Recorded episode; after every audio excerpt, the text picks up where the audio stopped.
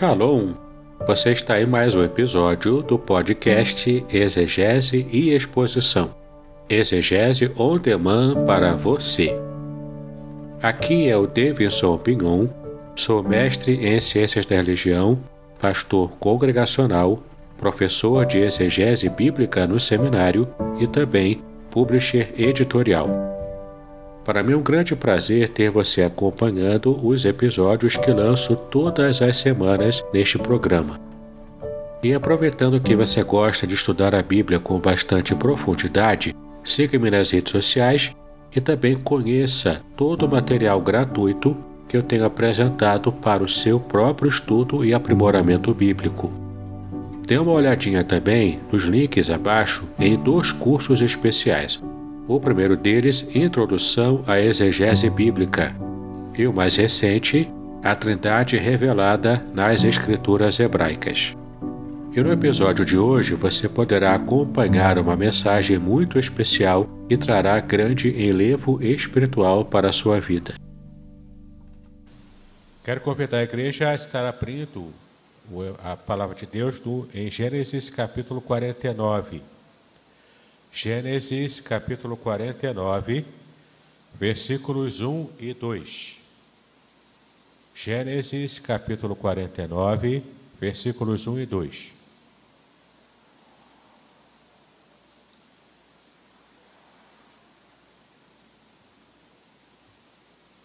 Todos acharam Gênesis capítulo 49, versículos 1 e 2. Você também que nos assiste em casa, pela internet, Abra sua Bíblia e acompanhe conosco. A leitura de Gênesis 49, versículos 1 e 2, que diz o seguinte: Depois chamou Jacó seus filhos e disse: Ajuntai-vos, e vos farei saber o que vos há de acontecer nos dias vindouros. Ajuntai-vos e ouvi, filhos de Jacó, ouvi a Israel, o vosso pai. É interessante a gente perceber que a vida de Jacó, ela traz muitas lições para a nossa vida. E hoje vamos aprender com ele sobre como vencer tribulações. Tribulações em nossa vida, elas são uma constante.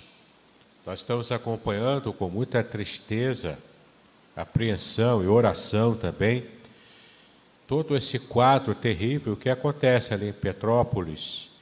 E tribulações em nossa vida, elas são uma constante.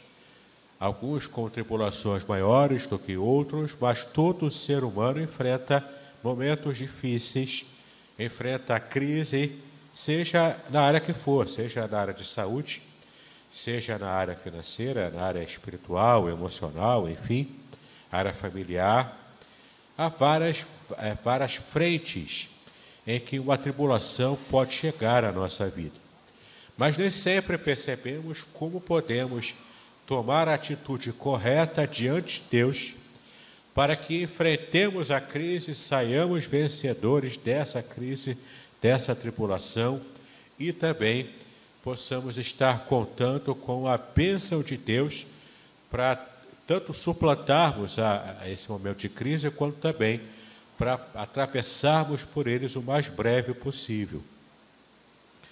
Então a gente vai aprender aqui com a figura do patriarca do Antigo Testamento, chamado Jacó, que nós conhecemos bem a história.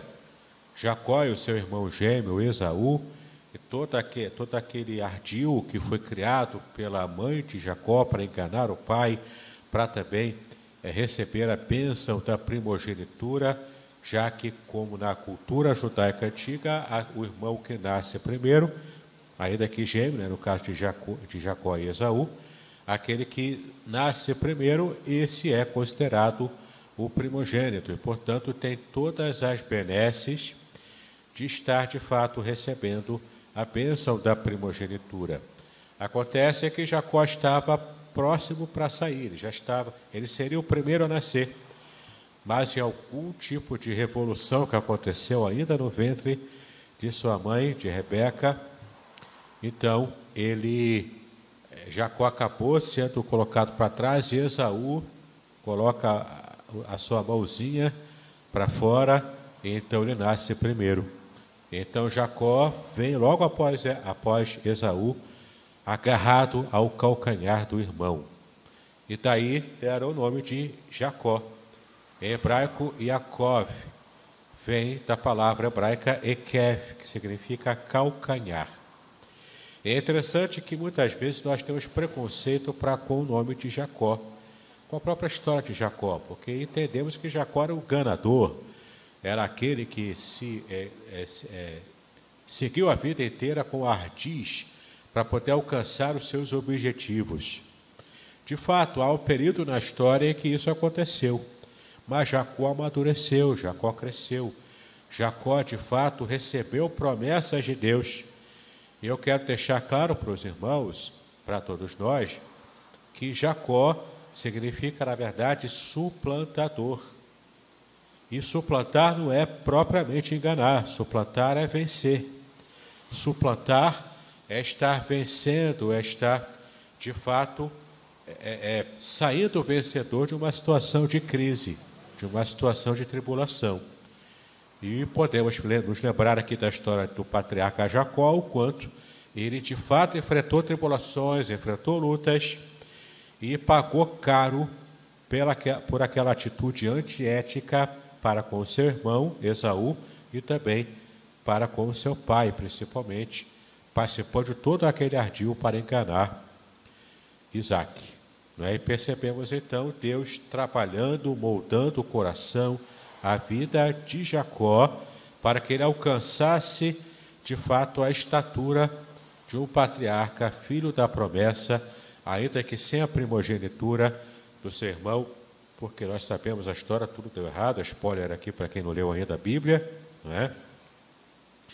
Mas apesar de não receber a primogenitura do seu irmão como era o seu intento, Deus ainda esteve guiando a vida de Jacó e ele cresceu ele amadureceu, ele pôde ter experiências com Deus, experiências tremendas e servem de lição para nós hoje em dia.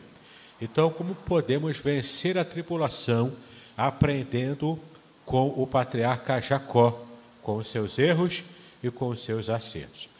E vamos perceber então três períodos na vida de Jacó, e desses três períodos da vida dele, do patriarca, eles também é, representam três fases da nossa vida.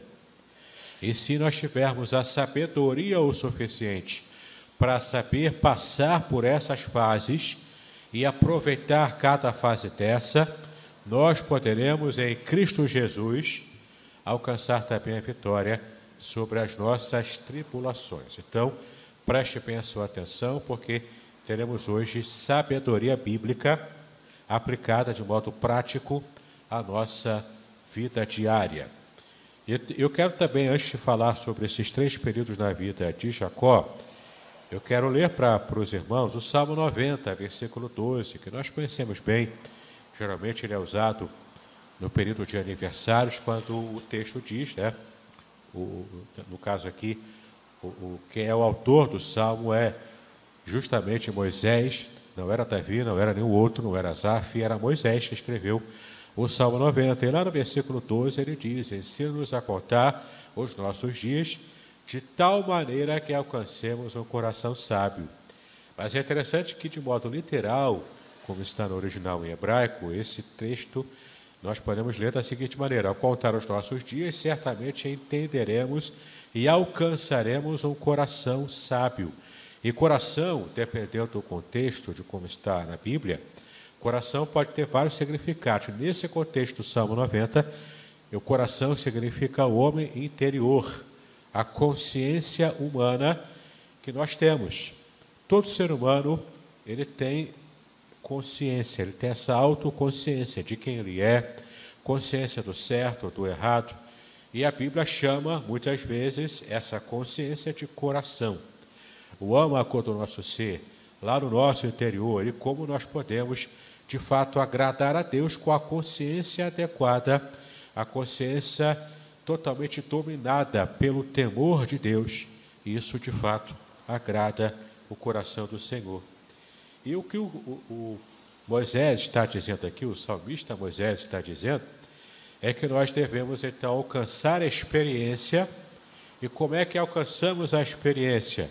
Alcançamos a experiência que vai resultar em sabedoria quando sabemos analisar as fases da nossa vida com inteligência, com integridade, com uma consciência aguçada, com o coração sábio que alcançamos quando contamos os nossos dias e temos as experiências bem diante dos nossos olhos, bem diante de nós. Então, depois desse preâmbulo, vamos falar então propriamente da trajetória de Jacó e essas três fases que o patriarca enfrentou ao longo da sua vida. A primeira fase que Jacó teve foi na sua primeira vivência na casa do seu pai Isaac, em Canaã. Nesse período, ele, ele era protegido das influências externas, influências pagãs, e por isso ele se dedicou ao conhecimento de Deus. Então a primeira fase de Jacó era a fase com a sua família, com os seus pais, com Esaú, seu irmão, ali na proteção do lar que Isaac e Rebeca conseguiram trazer para eles. E Jacó, portanto, teve a sua primeira fase nesse período de vivência em família, na sua infância, adolescência, na sua primeira juventude. Era uma fase, portanto, em que ele tinha proteção familiar. Ele pôde se dedicar às coisas de Deus. Ele pôde aprender a caminhar com Deus, mesmo sendo imaturo, mesmo agindo com imaturidade e terminando essa primeira fase do modo como terminou. Ele tendo que fugir de casa para que estivesse ganhando o mundo lá fora devido ao ardil que ele acabou sendo protagonista junto com a sua mãe. E ela que havia planejado tudo, era a testa de ferro da história toda, não é? E nós conhecemos bem a história de Jacó, o quanto ele teve que sair de sua família, portanto, terminar abruptamente essa sua primeira fase, fase de preparação, de conhecimento de Deus, fase de segurança emocional. E, portanto, ele vai para a sua próxima fase, a segunda fase da sua vida, nos seus 20 anos de trabalho em Arã, constantemente perseguido e explorado por seu tio Labão. Quando ele foge da sua família, vai viver em Arã, vai trabalhar para o seu tio Labão, porque ele havia se apaixonado. Ele se apaixonou por Raquel, mas por causa de um ardil também que Labão fez com ele, ele se casa primeiro com Lia, que, claro, ele conhecia, ele convivia ali, mas não amava Lia. Aprendeu a amar depois do casamento. Mas, enfim, durante 20 anos, Jacó trabalha para Labão, é explorado por ele. E naquele período foi um período de tribulações, de lutas, onde ele percebeu que não tinha o seu valor é, reconhecido, mas apesar disso, foi o momento em que ele alcançou riqueza. No momento da sua tribulação, na fase da sua tribulação, ele amadurece como ser humano, ele alcança essa maturidade e também enriquece. É o momento também que a sua família cresce. Ele tem 12 dos 13 filhos que ele colocou no mundo. Esses 12 seriam mais tarde abençoados por Deus para é, formarem as doze tribos de Israel. Olha que bênção, não é? Foi justamente no período de sua tribulação, de sua maior prova, da sua maior tribulação, que tudo aparentemente estava dando errado. Mas foi quando ele amadureceu, foi quando ele, ele cresceu é, em seus bens materiais, ele enriqueceu, e foi também quando ele teve o ápice da bênção de Deus sobre a sua família, gerando os doze filhos dos treze no total que ele teve. Não é? Olha para a gente meditar o quanto às vezes um período de tribulação, de dificuldade, pode ser usado por Deus como bênção para a nossa vida, se a gente souber utilizar-se bem desse momento, dessa, dessa fase da nossa vida. E por fim, a terceira fase da vida de Jacó, após um curto período de volta em Canaã, Jacó desce ao Egito, onde vive os seus últimos 17 anos, onde abençoa e profetiza sobre os filhos e netos, como nós estamos acompanhando no texto que lemos, Gênesis 49. É a última fase da vida de Jacó, quando ele reúne os seus filhos, os seus 13 filhos, a sua família por completo, e abençoa os filhos e estendendo de modo inédito para a cultura judaica antiga, ele estende a bênção que dá para os seus filhos também para os seus netos. Na cultura judaica era comum apenas o pai, o patriarca, abençoar os filhos e daí os filhos abençoariam os seus próprios filhos depois, mais à frente. Mas aqui Jacó faz questão de estender essas bênçãos proféticas que ele dava para os seus filhos também para os seus netos, o que é um detalhe bastante interessante também, porque aqui ele já tem essa consciência, essa consciência é, já madura, já no fim da sua vida, de que o mais importante não é aquele mundo é, pequeno, espremido que ele conhecia na casa dos seus pais, a ponto de ele querer fazer uma revolução ali e quebrando a própria tradição cultural do seu povo. Mas ele pôde agora perceber do que mais do que isso ele precisava deixar um legado, um legado que seria seguido por seus filhos e um legado que também seria seguido por seus netos. E então, cumprindo o seu papel como patriarca, deixando uma família que é alvo da promessa de Deus, que é algo muito maior do que a bênção da primogenitura, como ele desejava na sua primeira fase. Deus está tirando, eh, portanto, Jacó de uma visão apequenada para uma visão ampla, maior. Porque o reino de Deus é assim: Deus trabalha com algo maior do que nem sequer podemos sonhar ou imaginar. E agora eu quero trazer para vocês um sumo, um resumo dessas três fases, e daqui tiraremos as lições para a nossa vida. Tenta identificar na sua história em qual fase você está hoje, pelas quais fases você já passou na sua vida. E perceber se você teve a atitude correta em cada fase dessa. Se alcançarmos essa atitude correta em cada fase como essa exemplificada na vida de Jacó, nós alcançaremos sabedoria. O nosso coração será sábio, nossa consciência será madura, será sábia para enfrentarmos e vencermos cada momento de tribulação. Então, a primeira fase que nós podemos perceber na nossa vida é a fase que Jacó passou, é, são os tempos de paz. E tempos de paz significam tempos de preparo.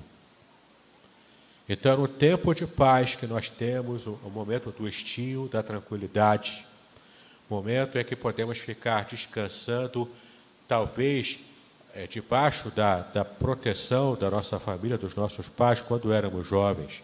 Aliás, todo ser humano passa por essa fase na infância, de cuidado dos seus pais. E é muito triste quando percebemos que existem famílias disfuncionais que colocam o filho no mundo não quer dar essa proteção para a sua criança.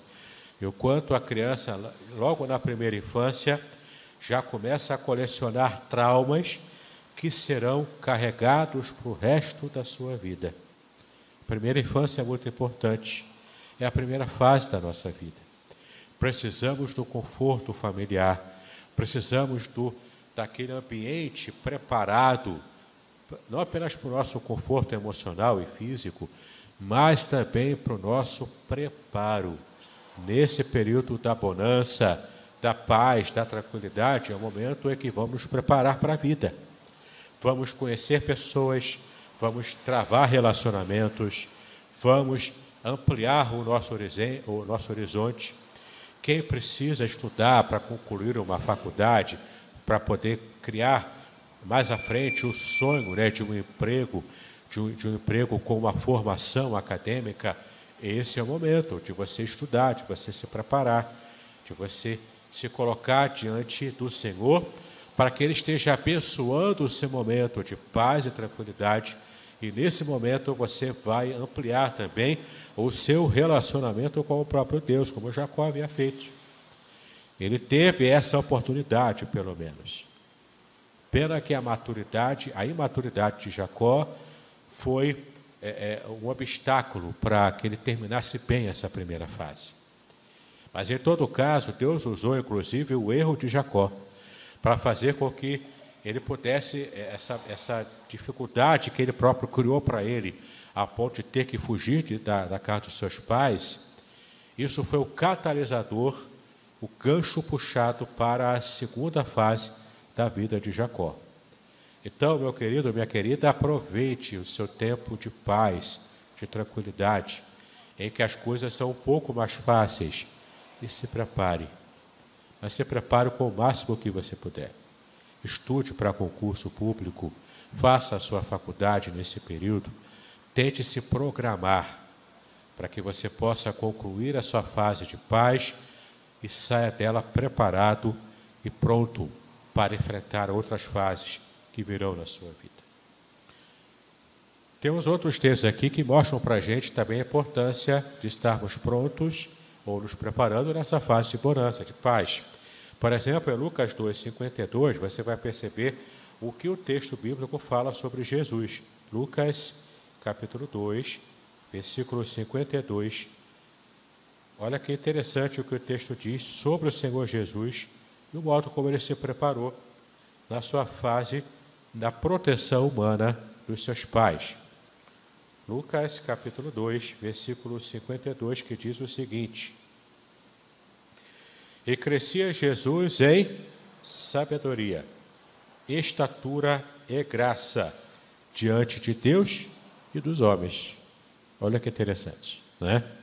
Na primeira fase da vida de Jesus, na sua primeira infância, ele estava se desenvolvendo ele estava se preparando para o que viria depois, crescendo em sabedoria.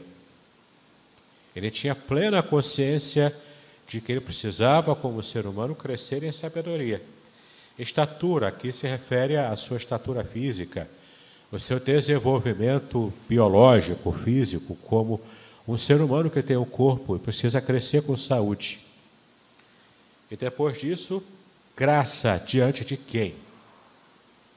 Graça diante de Deus, a vida espiritual, o relacionamento com Deus, que é colocado aqui como algo prioritário na nossa vida, veio primeiro na lista, é prioritário, e além de graça diante de Deus, também diante dos homens, porque temos um relacionamento horizontal, vivemos em sociedade. Aqui Cristo já estava é, construindo seus relacionamentos como ser humano, aprendendo e se desenvolvendo como qualquer outro ser humano precisa fazer.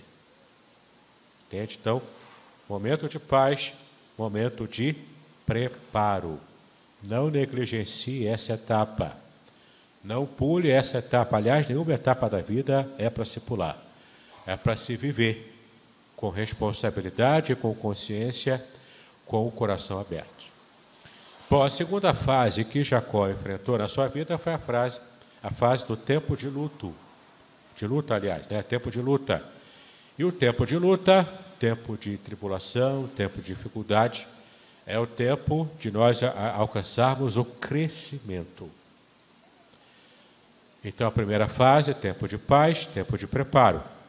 Segunda fase, tempo de luta, na vida de Jacó, tempo de crescimento quando a dificuldade vem sobre a sua vida, uma tribulação, uma preocupação, uma angústia, claro, não é fácil passar por nada disso, não é fácil enfrentar uma tribulação, principalmente se ela vem de modo estarrecedor sobre nós. Mas apesar disso, apesar da gente ficar com medo, apesar da gente ficar apreensivo, angustiado, isso causar sofrimento, talvez até momentos de ficarmos chorando, trancado em algum quarto ou no banheiro, para que ninguém sinta, ninguém perceba a nossa luta.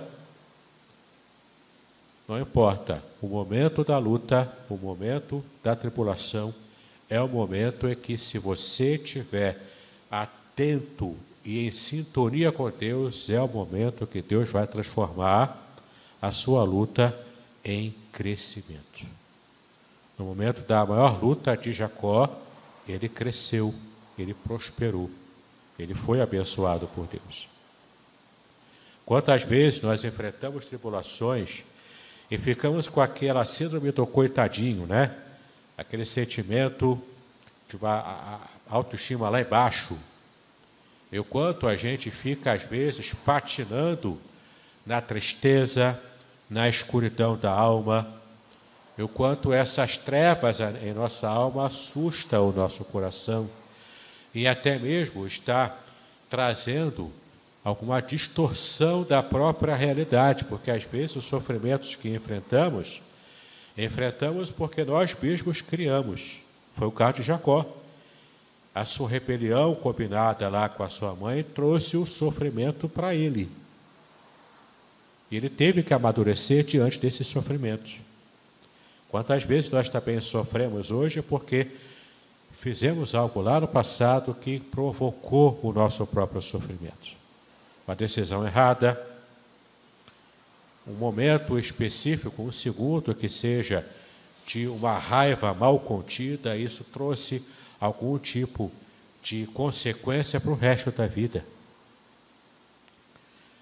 Então precisamos aprender na hora do sofrimento, no momento do sofrimento, da luta, da dificuldade, que se estivermos com o coração completamente entregue ao Senhor, com a consciência aberta para aprendermos com os nossos erros e até com os erros dos outros, que ainda mais sábio, né?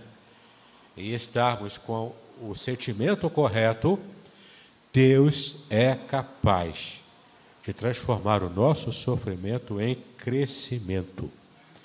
E aqui vem uma palavra muito importante na fase da luta, da dificuldade. Palavra perseverança. E é importante nós entendermos a diferença entre perseverar e insistir. Perseverança é uma coisa, insistência é outra coisa completamente diferente. A insistência tem a ver com teimosia, tem a ver com você percebendo que está dando errado, que o curso da sua vida está indo por um caminho ruim, mas você, por teimosia, por orgulho, você insiste no erro. Insiste em continuar fazendo o errado. Então insistência não, é, não vai ser bom para você. Insistência tem a ver com teimosia. E teimosia é ruim. É uma atitude, um sentimento ruim. Isso, a teimosia faz empacar o seu crescimento. A sua consciência mental não expande. Você precisa de perseverança. A Bíblia fala de perseverança. E não de teimosia, e não de insistência. O que é perseverar? Perseverar é você continuar na meta, com o objetivo, com o alvo, à sua frente. Mas você não vai insistir em caminhos errados, em atitudes erradas, em soluções erradas. Perseverar é continuar com a meta à frente mas você vai usar de inteligência, criatividade, humildade para mudar o rumo, uma atitude, mudar uma forma de fazer, de fazer o trabalho, para perseverar e chegar no final com a vitória na sua mão. Perseverar tem a ver com humildade, com método e com o desejo de alcançar o final. Mas no processo você vai ajustando para que no final você consiga alcançar o resultado. Perseverar é isso. Vamos para a Bíblia rapidamente? Romanos capítulo 5, versículos 3 e 5. Fala para nós sobre perseverança, não sobre insistência, mas sobre perseverança. Romanos capítulo 5, versículos 3 e 5. O texto nos diz o seguinte: Ora, a esperança não confunde. Por, aliás, é três, né? E não somente isto, mas também nos gloriamos nas próprias tribulações, sabendo que a tribulação produz o quê? Perseverança. E a perseverança, experiência. E a experiência, esperança. Ora, a esperança não confunde, porque o amor de Deus é derramado em nosso coração pelo Espírito Santo que nos foi outorgado. Então, uma reação em cadeia, começando com o modo adequado de enfrentar as tribulações da vida. E a perseverança ela está aqui como segundo elemento catalisador da vitória que virá no final de nossa experiência. Tiago, capítulo 1, versículos 2 a 4. Tiago, capítulo 1, do versículo 2 ao versículo 4. Meus irmãos, tende por motivo de toda alegria o passardes por várias provações, sabendo que a aprovação da vossa fé, uma vez confirmada, produz o que? Perseverança. Ora, a perseverança deve ter ação completa, para que sejais perfeitos e íntegros, e nada deficientes. Olha que interessante, a perseverança como esse elemento, esse resultado, esse fruto de quem enfrenta com coragem, com a atitude correta as tribulações. João 16, versículo 33. É um texto que nós conhecemos bem. João, Evangelho de João, capítulo 16, versículo 33. João 16, 33, que diz o seguinte: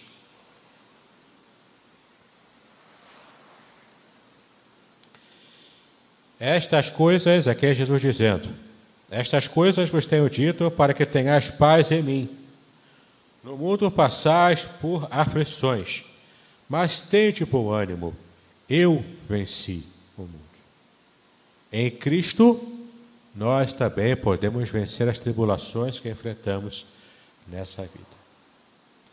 Vamos então caminhar agora para o final da nossa mensagem, falando da terceira fase da vida de Jacó, que é exemplo para nós, que é também paradigma para a nossa própria vida, e modo como podemos vencer as tribulações.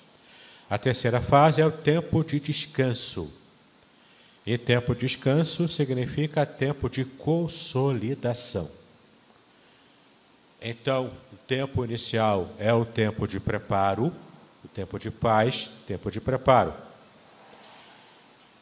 Depois, o tempo da tribulação é o tempo de você crescer, de você amadurecer, de você enfrentar com galhardia, com coragem os problemas da vida. Então você vai crescer como pessoa, vai crescer também rumo à sua vitória no final. Afinal, o próprio texto que Paulo nos ensina em Romanos 8 diz que nós já somos em Cristo mais do que vencedores. Portanto, nós já somos destinados à vitória no final. E por fim, tempo de descanso, tempo de consolidação daquilo que você conseguiu conquistar na sua vida. Nesse momento aqui que Jacó no Egito chama os seus filhos, abençoa e ver o resultado final de toda a sua luta em sua trajetória de vida. Nós também podemos aproveitar os momentos de descanso, seja no meio da nossa, da nossa luta, que às vezes Deus nos, nos abençoa né, com um momento de descanso no meio da luta. Então, é há uma época de luta e depois Deus dá um refrigério, descanso, e depois vem outra fase de luta. Isso muitas vezes acontece em nossa vida. O importante é que saibamos, no momento de descanso, ou entre uma luta e outra, ou no descanso já no final da vida, é o momento de consolidação do amadurecimento, do crescimento, das vitórias que alcançamos. Foi aqui que, de fato, Jacó estava consolidando no final da sua vida, e ele nem, nem fazia ideia, provavelmente, daquilo que Deus faria com os seus filhos, formando as doze tribos de Israel, que até hoje, até hoje na nação de Israel, é o paradigma de como Deus quer que a nação funcione. Por mais que tenha presidente, é, por mais que é, tivessem reis no, no, no passado, hoje tem o primeiro-ministro, que é mais ou menos a figura de um presidente, com uma equipe, que é, que é o presidencialismo lá, né, o primeiro-ministro lá, é que trabalha no parlamento em Israel. Mas o fato é, o fato é que aquele protótipo das doze tribos de Israel ainda permanecem até hoje. E eles sabem exatamente quem faz parte da tribo de Levi. Hoje, do ponto de vista genético, por que, que eles fazem esse controle rigoroso? Porque eles ainda têm aquela esperança do templo de Jerusalém ser reconstruído. E quando isso acontecer, eles já estão preparados para saber exatamente quem são os levitas que estarão novamente tendo as suas funções como, como, como, como levitas do templo. Eles sabem quem são os descendentes dos, dos sacerdotes, os Cohen em hebraico. Eles sabem, inclusive, eles prepararam, inclusive, cada elemento do templo e colocou no museu, chamado de Museu do Templo de Jerusalém. Está lá. Quando for feita a reconstrução, é só pegar os elementos e colocar no seu lugar certo. Inclusive a grande menorá de ouro, completamente feita de ouro maciço, ela está numa redoma e exposta no meio da rua em Jerusalém, próximo ali da esplanada, na cúpula da rocha, que é um local sagrado, também próximo ali do Muro das Lamentações. Aquele é o candelabro que será usado no templo, se algum dia ele for reconstruído. Então é muito interessante a gente perceber o quanto Jacó não tinha a dimensão exata da grandeza que Deus havia destinado a ele, apesar é, se, é que de fato ele não tenha recebido aquela bênção da primogenitura como ele queria antes. Meus queridos, Deus tem uma grande obra para fazer também através da nossa vida. Através de cada uma, cada uma fase dessa, vai depender do modo como nós somos trabalhados por Ele, crescemos e temos a nossa visão alargada para tudo aquilo que Deus quer fazer é, através de nós. Então, que possamos, queridos, de fato, aprender a estar olhando com o olhar de Deus. Não ficar apenas fixado nas circunstâncias ruins da vida, nas crises, nas lutas, nas dificuldades, mas sabendo que o nosso Deus é grande e Ele quer fazer coisas grandes através de nós, de modo que nós nem muitas vezes conseguimos sonhar. Que Deus nos abençoe e que possamos sempre vencer as nossas tribulações, guiados, cuidados, trabalhados pelo nosso próprio Deus. Muito bem, agora o que eu gostaria de ver é a sua participação. Entre em contato comigo, compartilhe a sua experiência comigo e quem sabe até se você enviar em formato de áudio, eu possa aproveitar a sua experiência para apresentar no próximo episódio do podcast Exegese e Exposição. Eu sou Davidson Pignon e eu ajudo pastores e líderes cristãos a fazer estudos bíblicos da igreja, sem terem problemas com interpretações erradas. Se você então está pensando em compreender a sua Bíblia com segurança, não deixe de assistir a mais episódios como este aqui.